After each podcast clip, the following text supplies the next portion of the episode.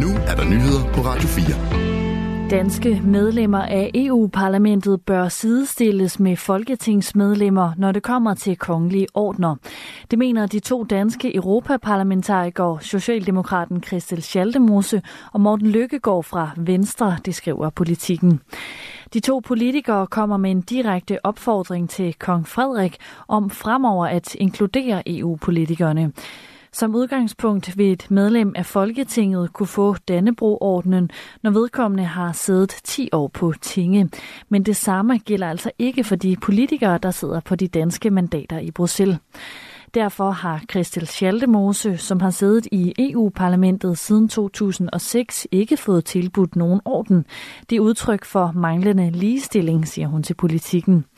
Schaldemose bakkes op af Morten Lykkegaard, som har repræsenteret Venstre i EU siden 2009. Det er en uorden, og det er på høje tid, at der bliver ændret på det, siger han til politikken. Politikken har spurgt kongehuset, som ikke har besvaret spørgsmålet. Danmark er dårligt forberedt på en mulig krise, det mener Jarl Vagn Hansen, der er formand i Danske Beredskaber. I et interview med Jyllandsposten opfordrer han regeringen til at komme med en direkte instruks til den danske befolkning om, hvordan man bør forberede sig på en krisesituation også derhjemme. Det har forsvarsminister Troels Lund Poulsen ifølge avisen dog afvist at gøre. I december kom Forsvarets efterretningstjeneste med en risikovurdering, der tegnede det alvorligste trusselsbillede i 30 år.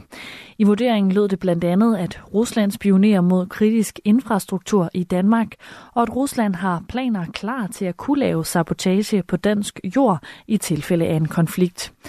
Ifølge Jyllandsposten har forsvarsminister Troels Lund Poulsen ikke afvist, at der kan blive udpeget en minister, som er dedikeret til den nationale sikkerhed.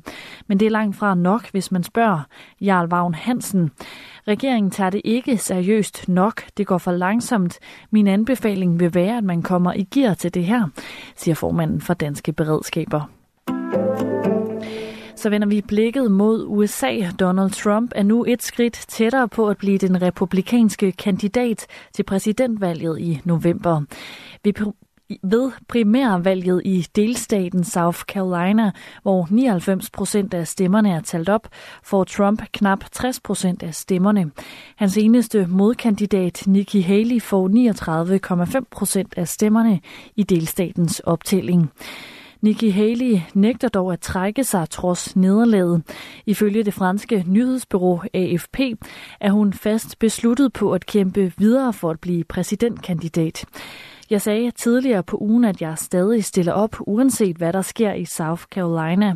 Jeg giver ikke op i den her kamp, når et flertal af modstandere af både Donald Trump og Joe Biden, siger hun.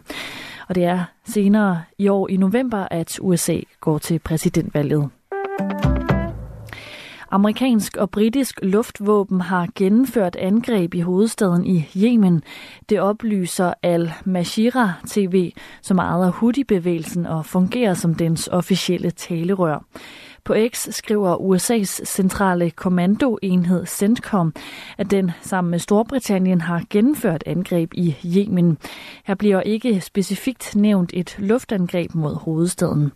CENTCOM skriver desuden, at angrebet skete med opbakning fra en række lande, heriblandt Danmark.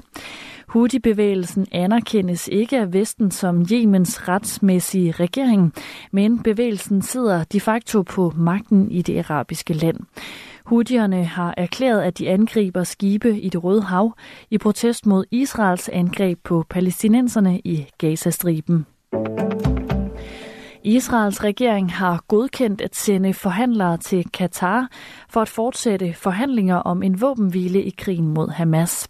Forhandlingerne har også som mål at få de gisler, som holdes i Gazastriben, frigivet. Det oplyser embedsfolk og lokale medier.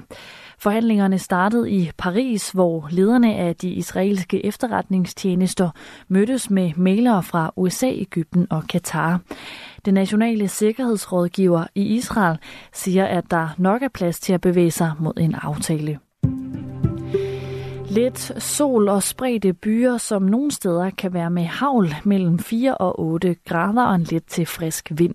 Det var nyhederne her på Radio 4. De var læst og redigeret af Sofie Levering.